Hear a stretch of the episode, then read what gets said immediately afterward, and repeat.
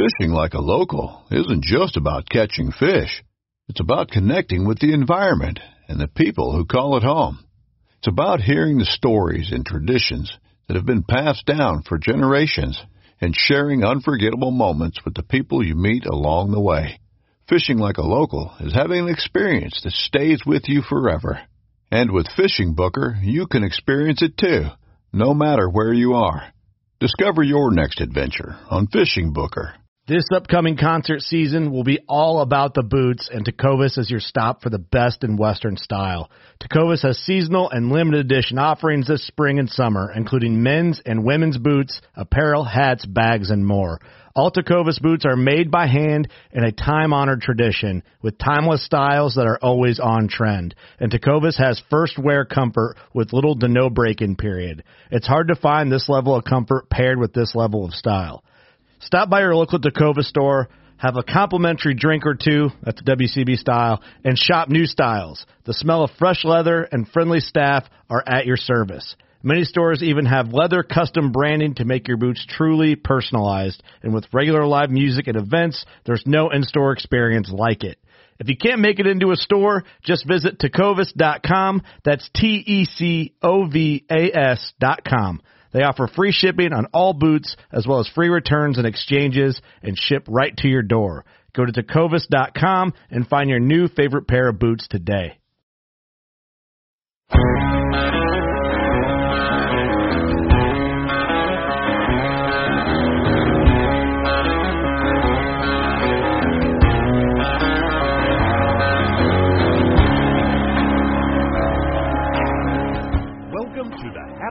Podcast, the podcast for wildlife habitat management, hunting strategy, and land stewardship.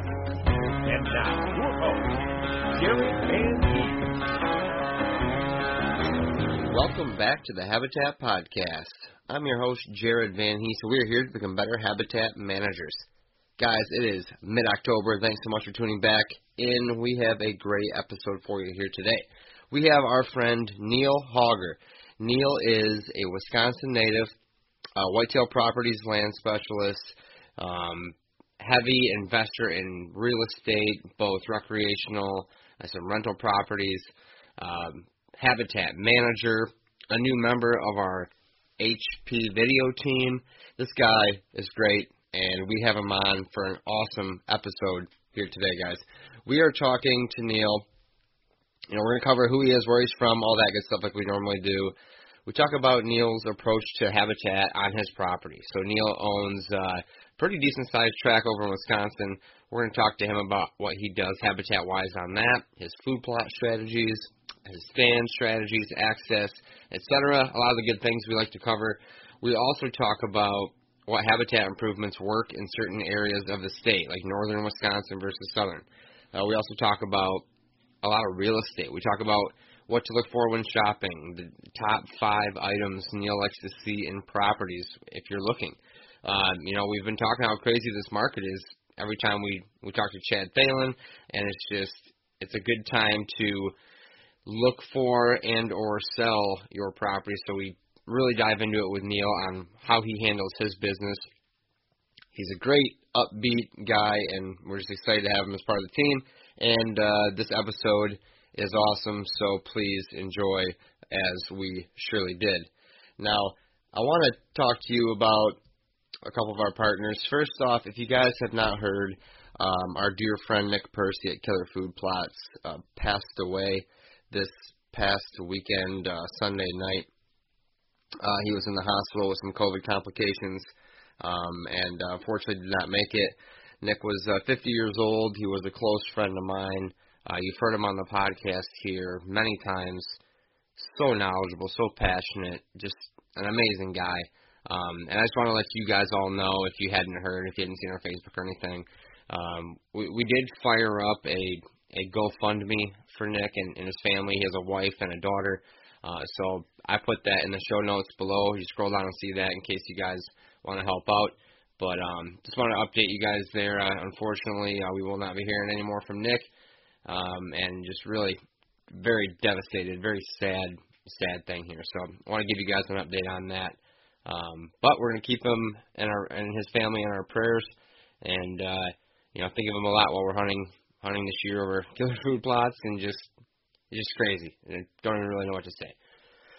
Uh, so that update is there. Now I want to also talk about another podcast episode. I think we're going to record one tonight for the weekend. It'll be kind of like a bonus episode. So keep your eyes open and ears open for a bonus episode coming on you know mid October time frame, late October time frame. Talking to a couple couple of us, just kind of what we're seeing, what we're dealing with right now in the woods, um, what's to come, some key indicators that might help you determine when you want to get out in the woods uh, at the right time versus the wrong time. So keep an eye out. We have something coming. Hopefully, get that recorded and get that up here in the next day or two. Um, that that'll be awesome. It, you've heard from a you've heard from everybody on the podcast before, but it's it's really great, really some some great expert opinions there, and and you guys are gonna like it. Now, I want to talk about Exodus trail cameras before we get rolling here. I have both of my render cell cameras up on my properties. I, I drove up north and put one on the new family property. Uh, not really in a great spot because I had very little time due to my my daughter having to go to the hospital. But I threw one up, slapped it up, got a little eight point on there already, uh, and that camera's working great. Then I threw another one up on my 15 acres. That one is working great as well. What's really cool about the render is you can have uh, the text messages or the the you know the camera sends you the information. You can do videos through there as well. So you actually have cell cam videos sent to you, which is something I've never done before. So I'm gonna end up putting that one on a scrape. Right now it's on a food plot, but most of my cameras are on scrapes as of right now. I would urge you all to, to do the same, get them on some scrapes, and uh, the video mode can really show you a lot more, especially if you don't have to go in there and, and check it, right? You can literally check your phone uh, on the Scout Tech app from Exodus and be able to see what's going on without stepping foot on the property. Cell cams are huge. We talk about them in our land plans with our clients. We talk about them on the podcast all the time. And Exodus makes some very nice cameras. They also have five-year warranties on their cameras, longer than anybody else that I've seen that I've used, and uh, the first ones to do that in the game. So check those guys out. Um, Exodus Outdoor Gear. If you Google them, check them out. Tell them the podcast you. We also have a uh, discount for anybody who is a land plan client, so keep that in mind. Now, guys, I also want to talk about afflictor broadheads. So, as you've heard before, Brian and I have been looking at shooting some new broadheads this year. Um, our friends at Exodus, our friends Clint Campbell over at Truth from the Stand, uh, all these guys have been shooting these broadheads, and I got back to fixed blades last year. Brian got back to them this year. We're really liking them. Um, they're, you know, the, ferrules for the broadheads are made in Dayton, Ohio. Uh, the broadheads are, are hand assembled in Texas. Uh, I'm shooting the fixed EXT 155 grain two blade. It also has two little bleeder blades on there, but I like that tall, narrow blade profile for uh, bone splitting if need be. Um, they fly great. I'm out to 40 and 50 yards with them. My, you know, they're very durable. I've been shooting the practice head over and over again, and uh, I cannot wait to run one through a deer. Brian blew his K2 fixed blade through a doe already, and that doe didn't go anywhere. So that's a video on our YouTube if you guys want to see that out. Doe management. He shot a giant doe on our lease down there with the Afflictor K2. But what I want to tell you about them is they have a YouTube channel where they're putting out educational content for all broadhead users. So check them out. Go to uh, YouTube, look up Afflictor Broadheads, and be sure to subscribe. While you're there, hit the podcast, subscribe to our channel as well. Uh, and then Exodus, again, guys, those guys, great YouTube channel, putting out educational content. That's what we're all trying to do, all three of us. So I figured I want to hit that for you real quick and um, just do us a favor, check them out. You want to shoot some new heads? Uh, I'd recommend these. These are durable and sharp. I was unscrewing one off my arrow last night to put a field tip back on to shoot in my barn, and uh, almost cut my finger open. Now I don't know if I'm just a doofus or what, but I I always just use my fingers to tighten on broadheads. Always have, probably always will. not recommending it, and uh, just never had an issue before. And this one it, it's sliced in, so be careful if you're putting on broadheads by hand. I don't recommend it, but it's just something I, I've been doing forever. So, anyways, it was cool to see how sharp it was. But check them out, Afflictor Broadheads, guys, and we will uh, let you know how we like them once we put them through a few more deer as well. Now, I want to thank um, Packer Max Cultipackers. I want to thank Killer Food Plots, Michigan Whitetail Pursuit, The Squirrel at nutplanter.com, Realtree United Country Land Pro, Lake States Realty and Auction, and Morse Nursery. Guys, we have great partners. Uh, we'd like you to support them as they support us and, and keep us giving you this free content. We hope you like it. Um, we also are sending out some great five inch podcast decals for reviews. You've heard me talk about it before. We're still doing it. We're all caught up for the most part. If you haven't got yours, shoot me an email. Somebody emailed me last week. That, that worked out great. Got it right in the mail that day. So we appreciate your support, and we'd love if you could go to iTunes or Stitcher or Google or somewhere to leave us a great review and let me know, and I'll get you a decal. All right. Well, thanks again for tuning in. Uh, we are going to get right into it with Neil Hauger on uh, Wisconsin property, real estate, and habitat. Ladies and gentlemen, we are back. Brian, what's going on over there in PA today, buddy?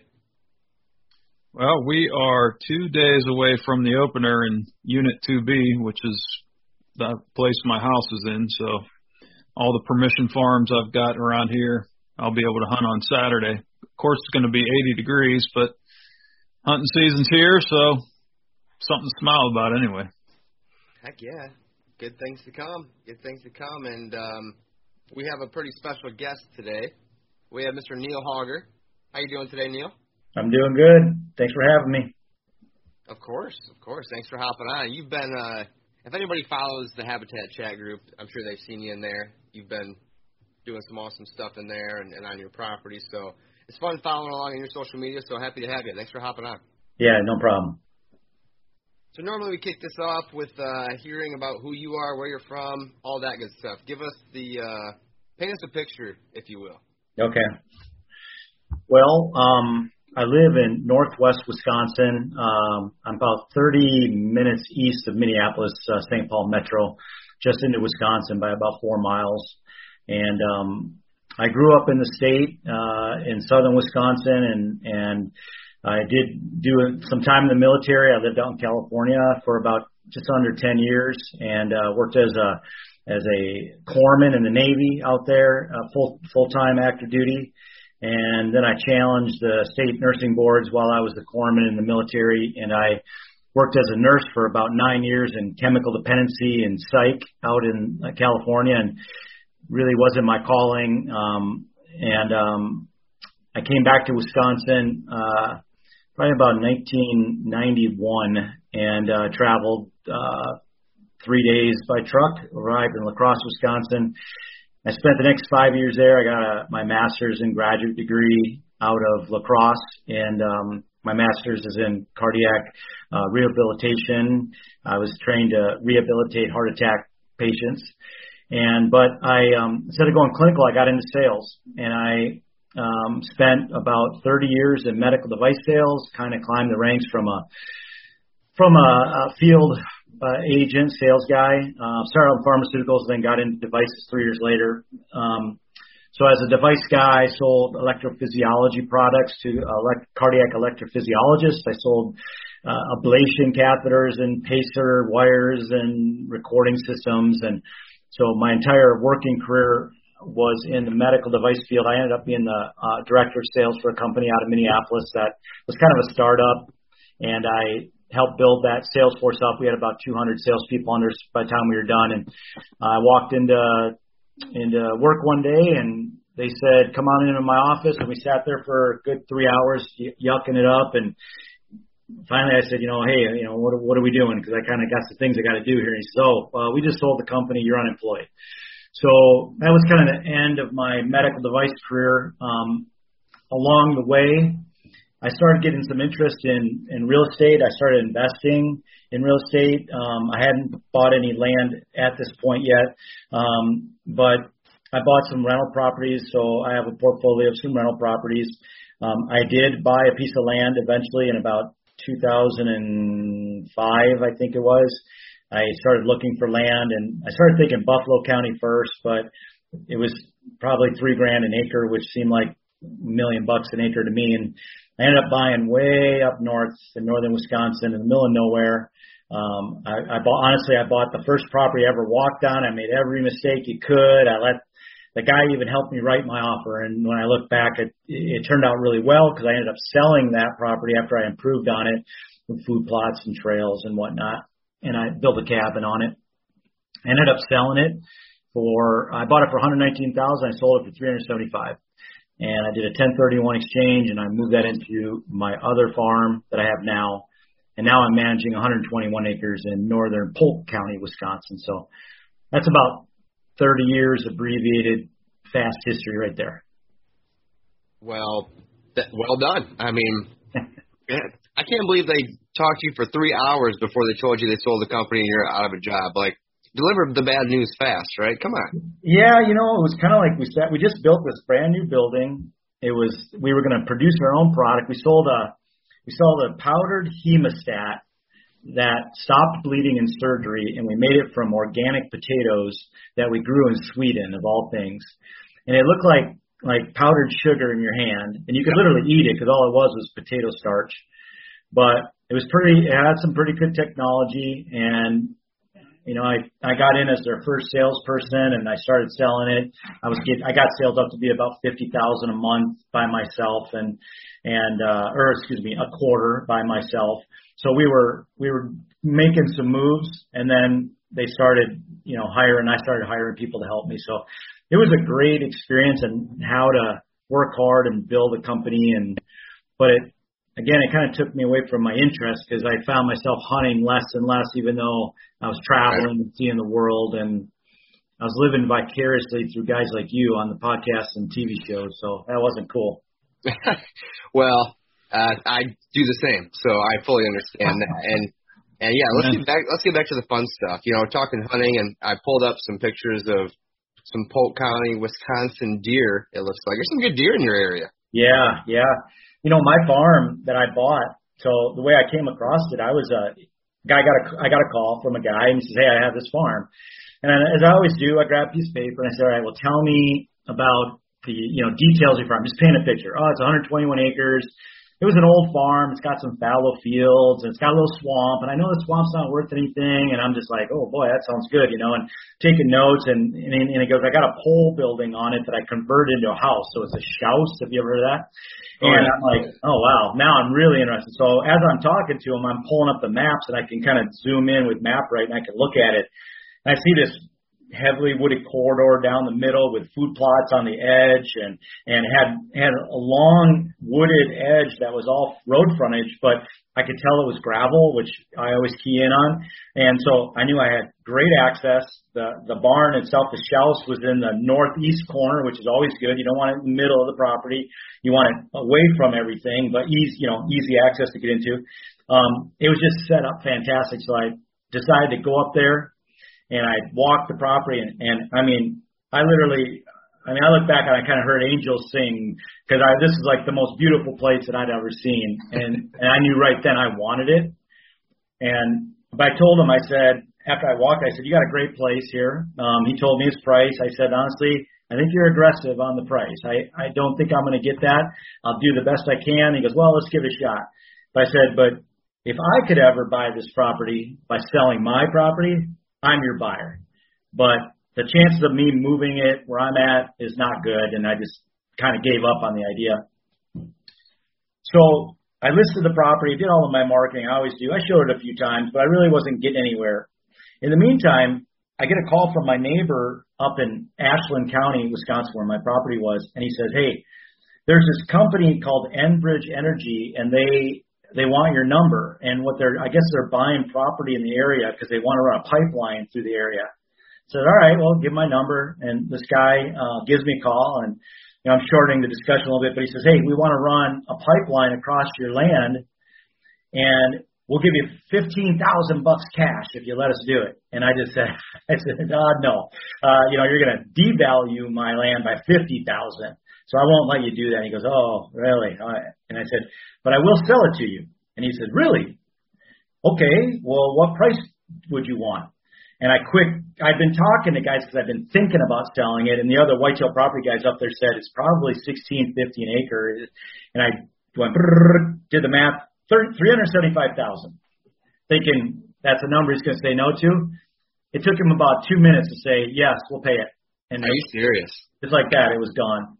So unbelievable. On one hand, I thought, well, now I can go over to the other one. So I had it appraised. I told my appraised pay the appraised value. I bought it at 375. I moved 375 in it. Um, I had a little bit of a mortgage in there. I'm not sharing all the details, but long and short of it is, I bought that farm with a 1031 exchange, tax deferred, and that's how I got into it. Excellent. That's awesome. Well done. Let's. Um, you mentioned something there I wanted to uh, to touch on. You mentioned gravel and keying in on that. Tell me a little bit more about that. I like I like these farms that are a little bit off the beaten path. And on my own blog, I talk about this a lot. One of the keys of what I look for is access. You want it to be easy to get to, but kind of away from everything at the same time. I always tell people find the geographic travel corridors. They usually come out of the big cities with freeways, and then they go to you know, county roads. In this area was Highway 35. It's kind of a smaller secondary highway. And then they go to like County E, which is what comes to mind. And then it goes down Johnson's Lane or something. And Johnson's Lane is the farm roads.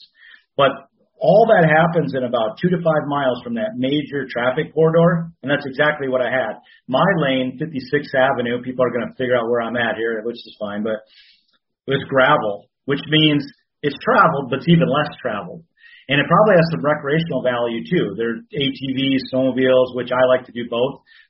You can do that, but it's not very often that people travel it, and that's why I like it. But it gives me complete access uh, for a half a mile on my property, perpendicular. I could come in anywhere along there. I could pop in, and that's why I liked it. So that was one feature of many that it had. Yeah, that's huge. That's something that we uh, come across a lot when we're doing our land plans. It's it's a lot easier and we can help the landowner a lot more for sure when they've got that long road frontage where they can pop in easy from anywhere. Yeah.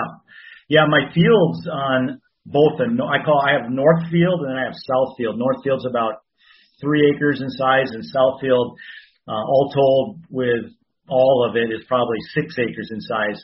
But there's a wood buffer that's a long strip of, of woods, timber, all along that um, eastern edge on the gravel road.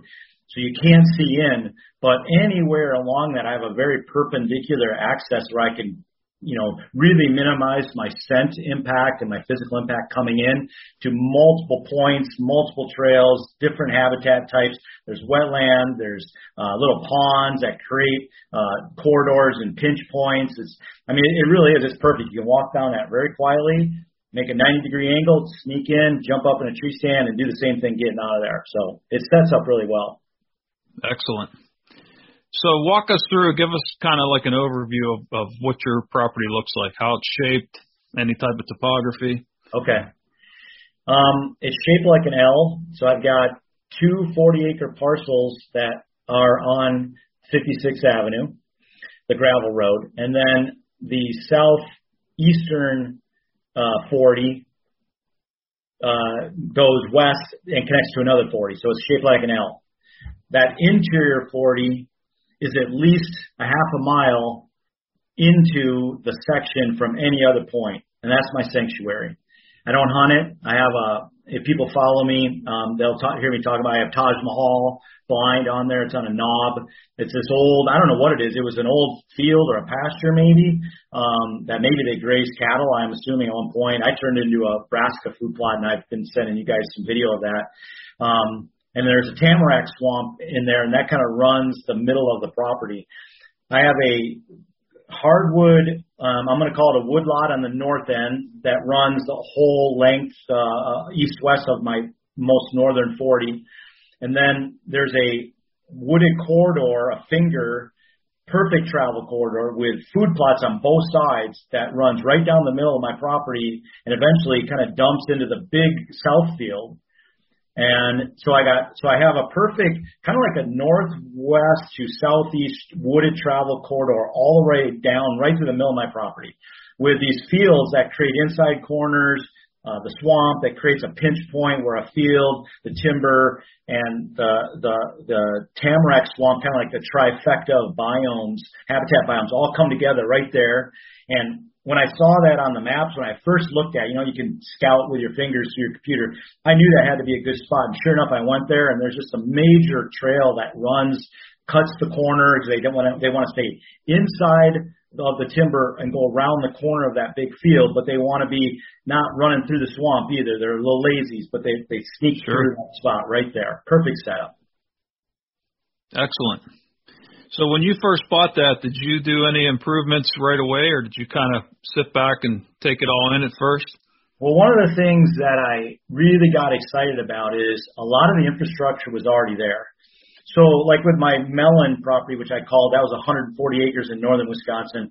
I had to go in and create the habitat. It was monoculture, just hardwood timber, some creeks and stuff, but pretty much from end to end, it was the same. And I went in there through three or four logging projects and I opened up about seven acres of timber in the middle of literally miles and miles and miles of timber, which was great, but it was a lot of work, a lot of expense. And honestly, I never got to realize it because I sold the property, but it was going to be awesome. The next guy gets to make it better. this property, because it had the old fallow fields that it was once where my house is at, there's still remnants of the old farm, there's an old silo uh, an old root cellar. Um, it was already there, but the guy had it maximized it. Both fields were fallow, just let grow up. So the first thing I did was take an assessment. I just looked at, all right, my access is taken care of because there's a trail system all throughout the place. Um, I have uh, water in the form of the swamp and some low areas. I don't have flowing water, so I thought, okay, I could put water where I want it. But I had all the fields pretty much already there. And I had travel corridors, and it was pretty predictable. It, it seemed it's been pretty predictable. So I've I've been I started my soil test as you always do, and I started uh, tilling this, spraying it dead, tilling it under. Um, I found that I had sandier soil than I would probably like, so I've been fighting drought, especially this summer. It's very droughty here. But I started putting food in there, and that was my missing. That was the lowest hole in the bucket. There was no um, food in the winter. They were farmers and they weren't food plotters. So I'm the only food plotter for miles in my area that I know of, at least. Yeah, that that makes a huge difference when you're kind of like your first property when you're when you see the uh, lowest hole in the bucket, kind of like you were just miles and miles of uh, timber, so you had to change that up. Yeah. Now you're in a situation where it's all farms that clean off the food before hunting season. So now you're going to change that up a little bit. That's that's super important to to be the outlier, no matter what what you're dealing with, for sure. Yeah, they're cutting the fields right now. They're taking the corn off, and I don't even know if it's ready, but it might be used for silage, probably for the cattle, because there's some cattle in the area. And um, I've got a nice mix. Like last year was really my first full year of food plotting, and I had um, I think I had three acres of corn, and the balance was about an acre of soybeans and and uh, probably five acres of brassica. So I had, I think I had total of about 10.1 acres of food plots planted. And I've been kind of following the uh, Sturgis model of the food plot pyramid, trying to get the grains and the greens being the main thing, grains kind of being second, and um, it's done pretty well. I I kind of gauged, you know, did I have enough food? By how long did it last? And I had corn standing in my field, still on the stalk, up until March of this year. Um, so there was enough with three acres of corn. The beans they didn't do too well. They kind of got hammered. They just didn't. They didn't really get. I didn't get great beans last year because I got an early frost. They just didn't get a chance to finish out, but. Corn did really well. Uh, brassicas did really good. The tillage radish, for whatever reason on my farm do extremely well. Um, I've got a brassica mix on there now, and some fields are really lush. Other fields kind of look sick and kind of sickly. I don't know if it's the the pH of my soil is pretty good. I did fertilize it, but the, the but the heat and the sun on that exposed soil, it just it shrivels it up like a piece of lettuce. So maybe more tillage radish next year. Yeah, you're not you're not kidding there. I noticed um I do both no-till and conventional on some of my stuff. Um and the conventional area where there's still some soil exposed in between the the planting right now. Yeah, that stuff, you know, it dries out quick, cooks, if you will, starts to wilt. Um luckily we got a huge rain two nights ago, but yeah, I fully understand that. I'm sure a lot of people are are nodding their heads, going, "Yeah, we could use some more rain this year." And but I like how you had that much food. Um, that's a great way to gauge. You know, in March they'll have corn. That's huge. And I think uh, you know, ten percent, seven to ten percent of your property and, and you know supplemental food like that. I like it. Yeah, yeah. I would say my target goal has always been at least five. Uh, ten would be great and always gauge it based on how much is left because they were still digging for that. I also overseeded in rye as an overseed towards the end of the season. I just started putting my rye in about three weeks ago um, and I'm overseeding it at about 100 pounds. I would say 80 pounds because uh, 80 pounds at a, at a time. It comes in 40 pound bags. So every time I've gone up there, I've staged it now twice, and I put down about 80 pounds on each food plot. On my soybeans, I put 120 pounds down the first time. And I'm just trying to fill in the bare spots. And really, my goal is to have a really early green up. I found that they were bedding in that rye because it got up, you know, neck high, five six, five feet or so, and um, it was early green up, and it's suppressing my weeds. So that's another kind of thing I'm starting to do. Is not I don't want to spray as much herbicides. I I I might as well bulk stock in some glyphosate company because I think I put down literally I think I sprayed 350 pounds or 350 dollars worth of glyphosate this year and it's a losing proposition, and I don't want to do that next year. So I've been tracking those expenses yeah. way too much. Now that corn and beans, is, is that Roundup ready that you're putting in? Yeah, but I don't at this moment. I don't have uh, no uh, till uh, drill or a corn planter. So I did a little experiment this year where I did till where I was going to put the corn and soybeans. I tilled that. Um, the other stuff I didn't till, I just sprayed it dead and broadcast. But I but I broadcast corn and I broadcast soybeans for the second year, uh, or uh, soybeans for the second year. Last year I drilled the uh, corn in with a 1940s vintage two row planter. So the cornfields came up pretty good, and I do have corn on them, but they're choked with weeds, and it's I couldn't drive through that corn to spray it like I could when it was in rows. So I never sprayed it. I just right, right. I just let it go. So I do have corn.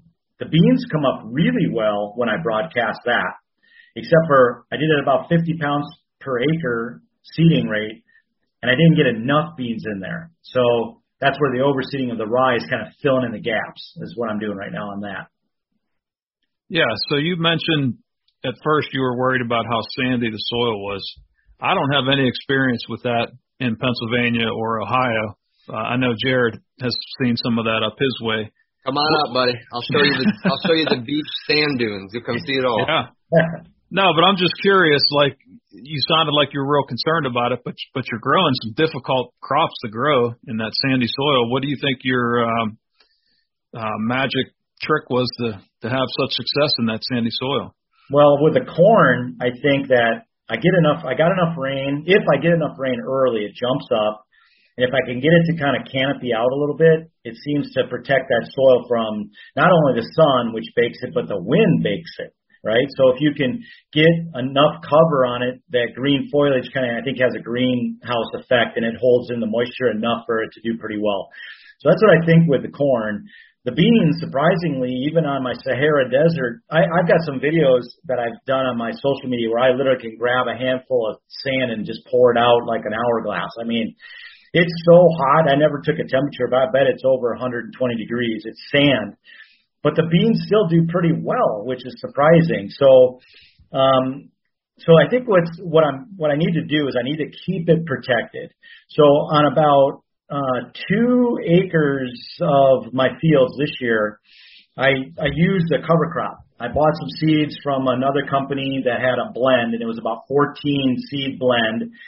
I did not spray that, and I had where the corn was last year. I just basically pushed that corn over, and then I, I I ran over it a few times with my tractor, and I did skip my disc across it once. But if the, I didn't disc the soil, I just kind of chopped up those stalks and got them laying on the ground. And then I started to get a little green weed, so I sprayed it dead with glyphosate once, and then I threw some of this cover crop seed on there right before a rain on one field, one acre, and it exploded. I mean, I had beautiful, thick, lush, diverse there was collards and guar beans and soybeans and sunflowers and uh, just I mean all kinds of things. It was just growing like crazy. The other field that I did, same process. It didn't get the rain, and it never really took. It didn't. I, it got up, but it it was full of weeds, and it never got outpaced the weeds. So I've been doing some like no-till using glyphosate, that's why I was spraying so much glyphosate. Um, the jury's still out on that. I mean, if I could get a no-till drill, problem solved. But I don't have that. Um, I just did pick up a two-row planter, a, an adapted John Deere 7000 that they cut in half. And one of my that thing looked brand new. Those pictures yeah. you sent me, it's beautiful. Dude, all I need is a little help to load that thing up on my trailer. I, I need to get it before he changes his mind. But, but uh, yeah, I bought that for twelve hundred bucks. Great deal um, really excited about that. Oh, that's awesome. And yeah, I don't have a drill either. I'd like the, I mean, it's like, I think Genesis is like 15 or 16 grand for just the, the three footer, you know, tow behind model. Yeah. There's somewhere in that, now I could be off, but holy wow, you know, I know. so. Uh, yeah, I like what you're doing. Um, the food plotting. It sounds like you and I've been watching your videos. And like I said, in the Habitat chat, you've been putting stuff up there. Um, and, and I like. Uh, you seem to be doing a a great job with your food. Uh, what else are you are you doing? You know, to maybe kind of working your hunting setups. Like, how are you? Yeah. Take us from food to your tree stand and what that looks like, and, and kind of your plan there, if you will. Okay. Every every tree stand that I place, um, if I if I you know try to actually organize my thoughts, what's in my head is access always. So it takes a little bit of time to figure out where the deer come from and where they're going to. And I, I'm not going to say I got it 100% figured out, but on a couple of my stands on the north field, for instance, I know where they're coming from because I can sit in my in my farm in my house and I can watch them come from the east. I think they're either right on the edge of my field because it's real thick and they're either on the edge of my property or they're leaving my property going to the guy across the road, which I don't think he hunts that. So I'm not sure how close, but the does like to stay close to their food, and I would say they're within 300 yards of my food.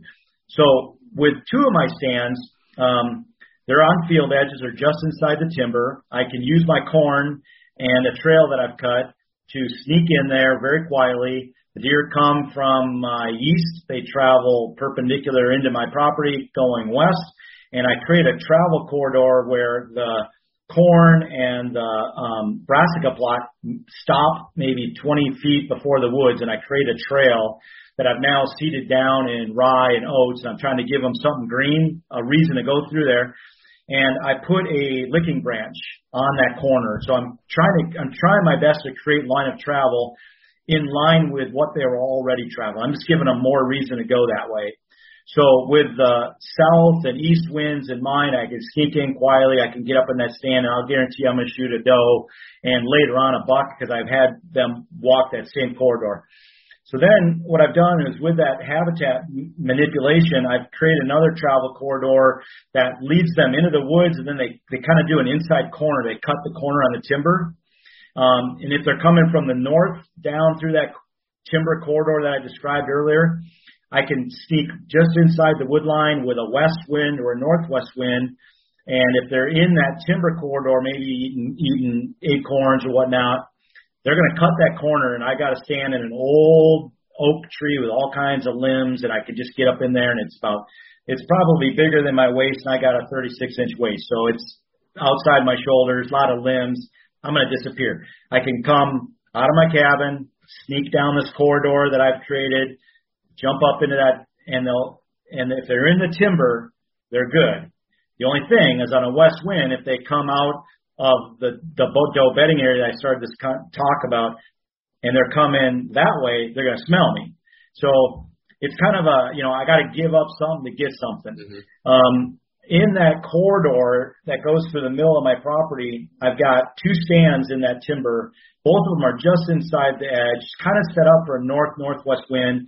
And I've sweetened I sweetened one with a water hole and a licking branch, and I'm getting a lot of activity there. Um, I just it's been difficult to keep it full of water this year, but if, but I think it's going to be a great setup. It's been there for two seasons now, and they're starting to really you know relate to it and, and come to it frequently. So to summarize all that, easy access with wind in mind, easy exit without making a bunch of noise in the evening on travel corridors that I've created, and I, I'm sweetening them with licking branches and water holes. That's what I'm doing. Awesome, awesome. Have you done any uh, chainsaw work yet, or any bedding area creation, uh, yeah. or is it on the to-do list, or what are your thoughts there? Yeah, actually, I think it might have been on your. uh Oh, I remember. I remember the video now. Holy yeah. moly! I got beat up on that one, but I heard yeah. now. Yes. Yeah. yeah. Sorry to bring that up. that one hurt, man. Whoever's listening to this, holy cow. Uh, yeah. So. Hey, we all learn. We all learn. I went out there. I did create. I've been doing some micro clear cuts that are about an eighth acre, and that guy was beating me up about, hey man, get some chainsaw experience. And I know I, I'm not completely a nimrod when it comes to chainsaws, but I'll admit I'm not a logger either. But um, so I was out there cutting. I get cut down and clear cut some areas and just bend them over. And um, that area is a grown up thick and lush. And I've got some stand sites in mind where I created some more pinch points and kind of funnel them down with some known travel routes. I just kind of sweeten the deal. Um, I spent some time uh, this summer, mostly in the spring, where I was doing. Um, I was cutting rings around the trees. Uh, what's the term? I'm blanking out, but girdling. Girdling. There you go. So I girdled a bunch of trees, but I found out, believe it or not, that some of those trees didn't die. So yeah, you do two rings. I did two, and they oh really? Yeah. So wow. I don't know if I got bionic trees, but some of them, some of them did, but some yeah. of them didn't. So I went out and bought some um, uh, Tordon uh, the other day, and I think I'm gonna start spraying, cutting, bringing, kind of do it all. But I have been, I've got three areas right now that I've started to cut, and it's a lot of work. I mean, I'm pushing 60 years old, fellas, and I can only cut for so long, and I start to get sloppy, and then that guy that yelled at me through the internet, you know, comes to mind. yeah, well, you definitely definitely want you to be careful and, and be able to walk out of the woods, right? So yes, that's yeah. Look up that look up that mix that um, Lindsay Thomas recommends. That that thing that works super well. I can't yeah. remember it off the top of my head. Maybe Jared does. Um, yeah, I forgot what yeah. it is too. It's a little cocktail. Yep. Yeah, it's like the Craig Harper cocktails. You know, yep. he's got one too, I think. Um, no, that's awesome. So, how much of your property would you say is wooded? I'm gonna say, I'm gonna say it's about 70-30 woods to field. Okay. Which I okay. love. Yeah. I mean, when I when I look at those dream farms, those guys that own in Iowa, and you know they show that beautiful footage. They always have those big fields, and the only thing I'd like better is I probably like I have my eye on a 420 acre farm that I'm now trying to roll up into, and that's got about 200 acres of tillable and 220 acres of timber. That'd be and, awesome. Yeah, but it's like 1.2 million or something. Yeah. Yeah, and I think he wants 1.4, but yeah. that's a that's a video I just sent to to Brian uh, with the MFL kind of stuff. I think I sent that to you, or yeah. I just uploaded a bunch of stuff, but great. That's that property. That's awesome. No, thanks for running through there. Yeah, I know. uh Really looking forward to following along with your projects, obviously. So just uh, it's good to you know get a picture of the property in my head going and and, and really see what what you're working on. So yeah, yeah. What, what else are you doing? What other habitat improvements do you see um, working for you in your area? Anything that we haven't covered yet? I don't think I'm doing anything special that hasn't already been said a million times. Um, sure. I would say, you know, but if I tried to do anything, like I just don't go out there and do haphazard, you know, start cutting trees. And I always kind of think of it like, where do they want to be and where do I want to place them probably, you know? So I'm trying to create north-south movement for the most part. Um, so I started on the north end and, you know, one of my really good friends, Jake Islander, you guys know Jake, probably know that name. Um, oh, yeah. Jake said something to me a few years ago um, when we were at a Whitetail Properties meeting. He says, Neil, you know, it's a process. It's like this stuff doesn't happen overnight. and you kind of get caught up in the details and you almost get analysis paralysis like you're you're afraid to do anything wrong because you I put myself personally out there on the internet a lot and but I think I'm like a lot of people like you just want to do something you know you're probably not doing it perfect and if you ask 10 guys that are into habitat you're going to get 10 different answers and they're all going to be different but I get I got the big picture. I, I want bedding here. I want travel routes there. Uh, my access is this way, and then that's the major stuff. And then the micro stuff is the is the food plots, maybe watering holes, mineral sites, licking branches. That's the fine tuning. All the way down to the real detail work is which tree do I need to be in. But when I'm doing all that, I do start with okay. I think I want to be in that tree right there. Like one of my cuts I'm thinking of is like I, I, I cleaned out an area by hinging, girdling, and cutting. And, and then I'm felling some trees kind of down where I'm going to block them. They're not going to be able to come through there. So they're going to have to come around my way. And then that corridor is about 30 yards wide and I'm going to then go in and, and Jake taught me this, you know, rake in a trail, blowing it through, maybe even throwing down some seeds that'll get a little bit of growth in there. Just give them a reason to come to and then have a social hub with the, with the watering holes and the licking branches. They don't allow minerals with us in our area, but a reason to come that way. And then, of course, my access is perpendicular. I mean, there's really, it's a 90 degree entry. There's only one place they're going to smell me. And, I, and then I picked a tree that was a group of oak there's three or four trees in a clump, and I'm up in there 23 feet high in a ladder stand, and I mean, you're virtually disappearing. The only negative about that is behind me out in my north field, I've got food. So if they don't come the way I predict them, they're going to smell me back there. And then it's scent control as best I can. Ozonics, uh, scent, you know, sprays, and I always get myself as clean as possible. So it's not perfect. No, and but but to your point, you know where you where you started, we all, you know, want to do it right and not screw something up, right? Um, that's kind of why we have these land plans. We can help, you know, people get on the right path right off the bat and not do, you know, what I did and learn the hard way on a bunch of stuff. But at the same time, a lot of this can be undone or fixed, right? If you're if you create a hinge cut bedding area and it's backfiring on you for some reason, you can go in there and clean it up. Um, you know, trees take a while to regrow if you cut, you know, a bunch of trees down, but a lot of this stuff has to be tweaked. Um, you know, you're not going to get it right right off the bat the first time every time. So yeah, I, I think having the the listeners probably already know, but just not being afraid to go try something because you're going to have to tweak it next year anyways, most likely, or or maybe move, you know, that corridor a little closer to your stand, or move your stand closer to the corridor. However it works, it's it's a never ending process. And uh, another comment from Jake. Jake always says it's like deer hunting year round. You're always oh you're yeah always thinking and strategizing and getting pumped up about it. So it's pretty oh. neat. Absolutely. Up to our wives. Yeah, yeah, that's true. I'm to the point now. I've been married. I just came over 17 years, and my wife says, "When are you going to go to the cabin?" Nice. really? Okay, see you later. so tell me that it take 17 years to get that comment, though. Shoot, I got some time. Oh, there. Three more years. yeah, really. Yeah. When I had the Mellen property, which was three hour, 45 minutes, she liked to go up there snowmobiling, and we built a cabin eventually, and so she liked it in the winter time. But I mean, I just, I never got her on board with a distance. Uh, you know, it's just she just didn't see the usefulness of owning land and making food plots. I'm sorry, she just didn't. But she indulged me and and now I work in the industry, so I said I got to do this, honey. It's part of my brand. People expect it. Exactly. so, are you seeing anything as far as um, your winters up there? I'm assuming they're pretty hard at times, depending on the season that you have up there. Are you uh, concentrating on any improvements for that? You know, uh, any conifer plantings or late season food stuff like that?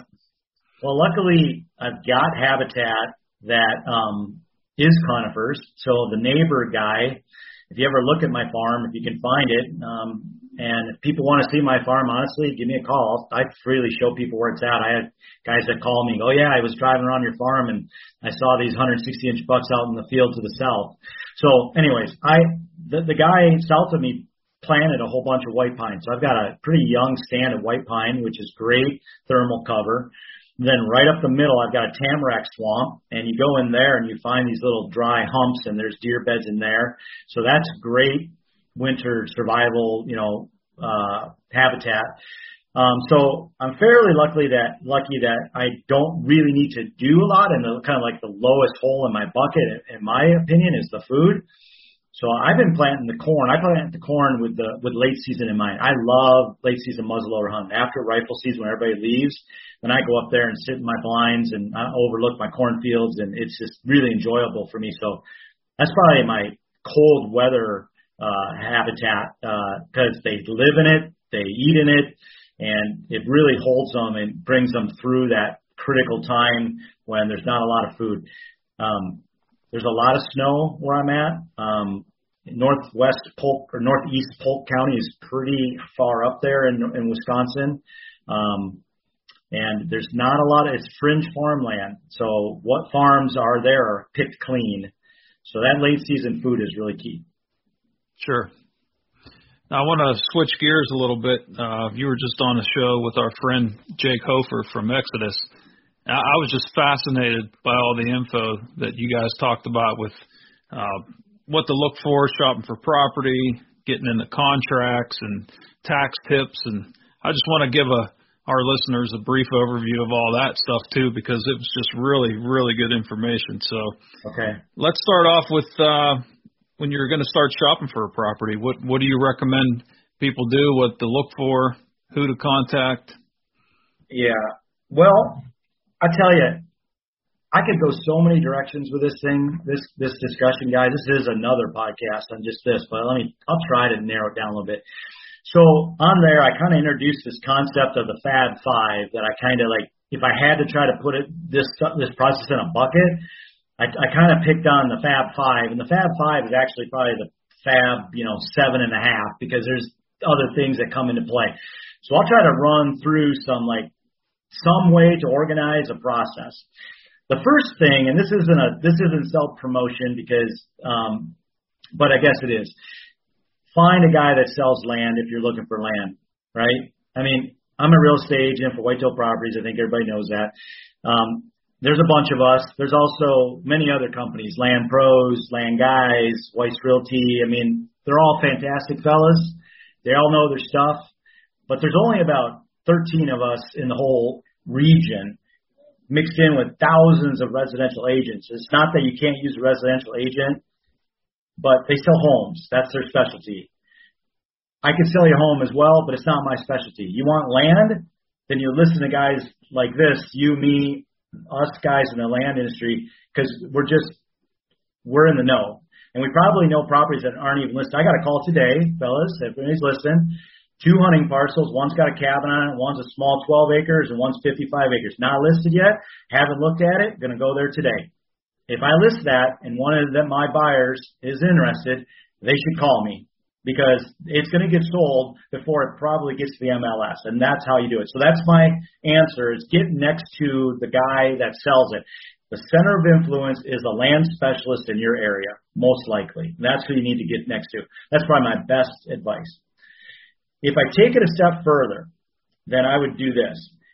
I mentioned this demographic growth corridors and geographic travel corridors. Look on your map, any city USA, look at those. And you'll see that every center hub metro has these tentacles that go out, the major freeways, that then turn into smaller and then get off into the country roads. And then you want to be two to five miles off of that. So Fab 5, number one, geographic travel corridors. Fab 5, number two, demographic growth corridors. Those are the routes, the, the regions that are growing fast. And if you're thinking, I'll never sell this property ever, then you're one out of 99 people that are thinking that way. Most people are going to sell their property. There are century farms, they're few and far between They get passed on and down. Almost every buyer that I deal with is thinking someday I'm going to sell this, I'm buying it for an investment. I don't have 500,000, 200,000, 100,000 just below. I want to make money on it. So you, the only way you're going to make money on it is you're going to force your equity or you're going to get out in front of development. And in front of development is number three, I think. And that is 30 minutes from a metro to an hour drive from the metro with a little bit of fudge factor. Maybe it could be an hour and a half. It even could be two hours if you're in Atlanta, let's say, and you're, you know, you really got to drive. The point is that you're far enough away from your property, but not so close that it doesn't feel like you're getting away. You want to, you kind of want to look at it like if a guy in the cities that wants to buy my property, he's got a little cash in his pocket, and he's the guy that wants to buy it someday. He's going to drop the suit, get in his vehicle, he's going to drive, and by two o'clock he's sitting in a tree stand, and that's probably about an hour, and that's where most buyers want to be. So demographic, geographic, demographic corridors, one hour and a half. Number four is um, uh, two to five miles off of these travel routes. And number five could be a lot of factors. I look for diversity of a property. I want to see, I don't want to see monoculture. If I see a big piece of timber that's all hardwoods or all swamp or all tillable, whatever, it's not great hunting. And look for the trifecta, look for the three way biome habitats coming together. If you have swampland, timberland, and food, bingo. Every single time you walk on a property and you see those at least three biomes coming together, you've got edge, you've got food, you got habitat. That's where the animals are. So I could go on and on. I like you know buildings or no buildings, uh, neighbors and neighborhood, uh, access or no access. You know, there's a lot of little. That's those are all the six and a half, seven and a half, eight and a half. You know, things that go into it. But the Fab Five almost every time is universal. Yeah, we're, we'll definitely have you back on just for a podcast for all that because I'd really like to dive deeper into some of the stuff that you brought up on Jake's show for sure. But uh, just real quick, tell our listeners about you know there's nothing wrong with starting small either, especially no. when you're younger. If you just have a little bit of of a nest egg started and, and want to start small, you could you could build pretty quickly. Yeah, I'm going to approach this like this. Small doesn't always mean small acres. Small could be small budget. And so as an example of that, when I was 20, 33, 33 is when I bought my first property. I was traveling with my job and I ran into a guy, random doctor that I was talking and we I went into his office and up on his wall looks like you guys had deer and had fish and I you know and I'm sitting there looking around and you know he sees me looking at all this and he goes, Hey, I notice you're looking at my stuff. I'm like, Yeah, you know, man, I just love it up here. You know, I I wanna own land someday and that led me to my first property that was only nine hundred dollars an acre. And I was able to buy 120 acres for 900 bucks an acre. 100, yeah, 120. So somebody do the math on that. I think it comes to 119 thousand dollars, somewhere in there. Um, so I bought hundred and nineteen thousand dollar budget, which I get those calls all the time. There's a gazillion guys that are in the market at like hundred to two hundred, with like one fifty being the. A lot of guys have one hundred fifty thousand. If you're willing to travel, like I was willing to go three and a half, four hours to get to, you can to get to my property, you can buy more property with less money. So small doesn't have to be small acreage. You just might have to travel a little bit. Then when you get there, I saw creeks, I saw topography, I saw access. I thought, hmm, I could open this up. This is a great flat here. I could maybe put a food plot here. Then you can start to improve it, and that's that forced equity that you can start to make money on, and you can make your property more attractive. The other side of that is I get guys going, okay, I, I want to buy a property, and I only want to be 30 minutes from home, and I live in Hudson, Wisconsin, which is my town, St. Croix uh, County, and I only have 150,000. I said, okay, do you realize that you're smack dab in the middle where most of the land in the drive time that you're telling me you want, which is 30 minutes, is 5,000 bucks an acre on up to, I'm selling as high as $17,000 an acre. Oh, I didn't know that. I said, yeah, you know, you gotta be willing to travel with that budget and the lower your money, the further you need to go to get more land. That makes sense. It makes it makes perfect sense, and that holds true in in Michigan, and that holds true anywhere. Um, Anywhere. yeah, you have to start small, and you know, that's what I did with 15 acres, and uh, I plan on you know going up from there. So Right. awesome tips, Neil. We're gonna have you back on for for that. We have to. I love that podcast you do with Jake, so we're gonna have to have you back on. Um, kind of kind of wrapping this up here. What do you? Well, first of all, we're gonna welcome you to the video team that Brian's been putting together. So that's awesome. I'm I'm pumped over here, just waiting to till these videos come out. I can't. I haven't seen any of it. Brian's keeping it all under wraps. He won't show me anything. I'm fired up to see what this turns into this fall. No Um, pressure though. tell tell us what uh, we can expect to see from you on uh, on our YouTube channel this fall. All right. Well, I'm gonna I'm gonna strip down to my orange skivvies. I'm gonna run through my food plots like a madman and Awesome, awesome. That sounds good. Uh, all right, this fall. Well, um, I'm not much of a filmer of hunts, but I'm I, I've been thinking I'm going to dabble in that a little bit. I'll, I'll try to rig myself up. I think what I'm going to be showing you guys are kind of like the everyday guy. I mean, I'm an expert in sales. That's what I'm best at. I'm pretty good at hunting and land management. I know more than the average guy, but I am I'm learning every single day, and I'm surrounding myself with some of the best guys in the industry. With shameless plug, the Whitetail Property guys, but I'm friends with the Land Pros guys, the Weiss Realty guys, and we share this information, and I'm picking their brain. What I want to do on my videos is I'm just going to show you this is what I think the problem is, this is what I'm doing, and this is what happened. And it ain't going to be perfect. It's not always going to be pretty. Some days I do have these most beautiful, lush, big, leafy, you know, brassica plots that are just, I can't wait to sit in a blind watching deer eating them. But then I walk you 100 yards to the other side of them, and they look dead Yep. and I'm going to show it, and I'm going to talk about what I did, and I've been keeping a spreadsheet, and I'm actually at the end of the season, I think this will probably be an episode. I, I've tallied what I've spent, and I'm going to tell you exactly what I did. So I'm going to be doing that. Um, I'm going to continue doing some videos if you guys like to see it, some shorts about this is the first time I'm ever going to this property, and like I'm going to one today, and I'm going to film it. I've never even been there. I'm going to turn on my camera and I'm going to show you what I see the first day I step on it. And I'll try to break it out and show you that maybe teach you a little bit like, okay, notice this, notice that. Detracts from value, adds value.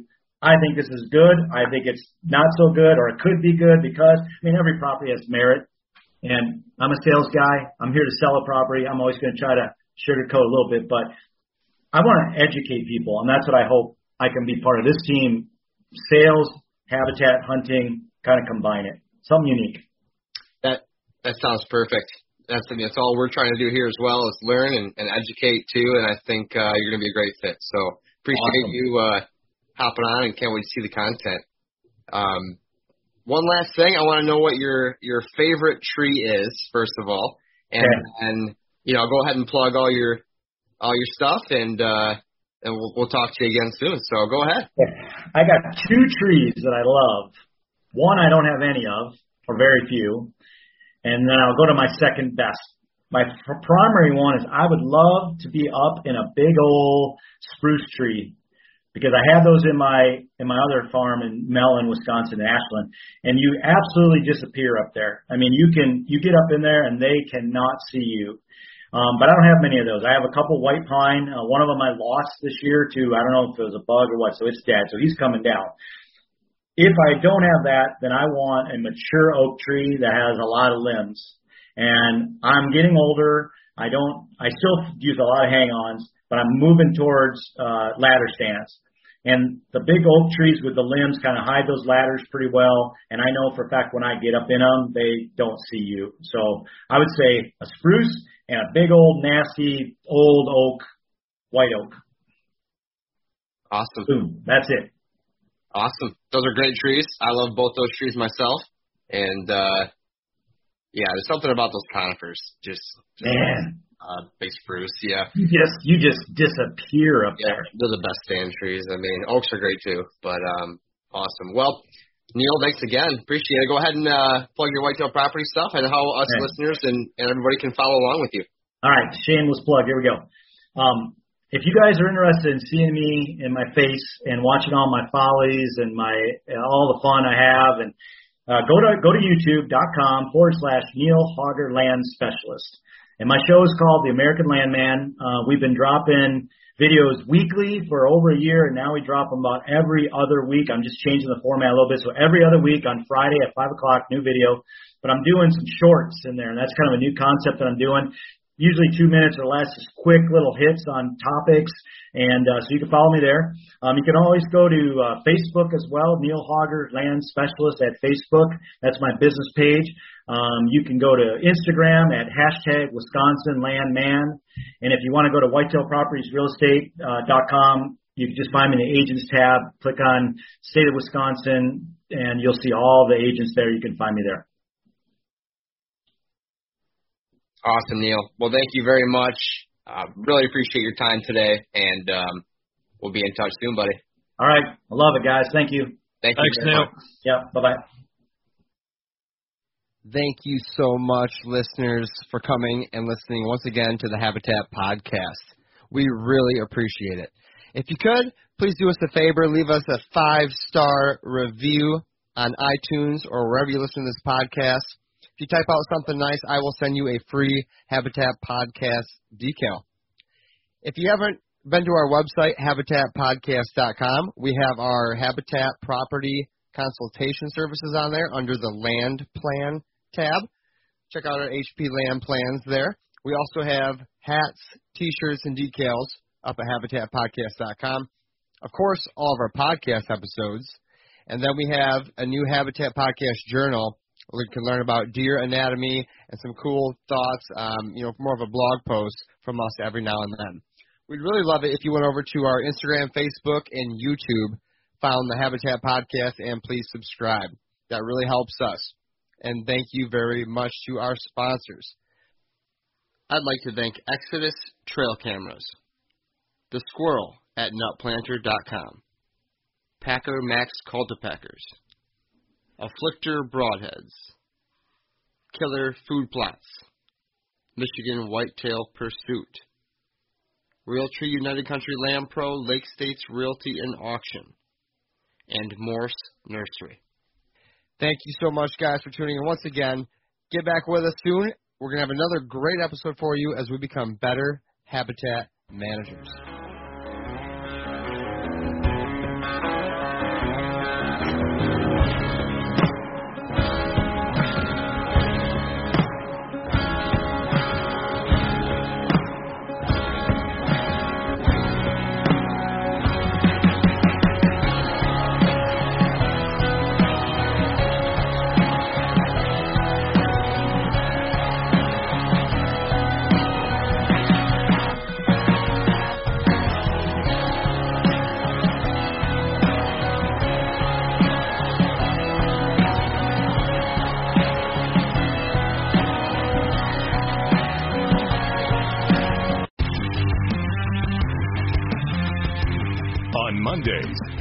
Head offshore with Captain Scott Walker and Steve Roger for breathtaking deep sea adventures. Coming to me, coming to me, coming to me. Double. He's jumping, he's jumping, he's jumping. Oh! Oh! Look at that belly. Don't miss Mondays with Into the Blue. Brought to you by Academy Sports and Outdoors from 7 to 10 p.m. Eastern. Tell a few fish stories along the way. On Waypoint TV, the destination for outdoor entertainment.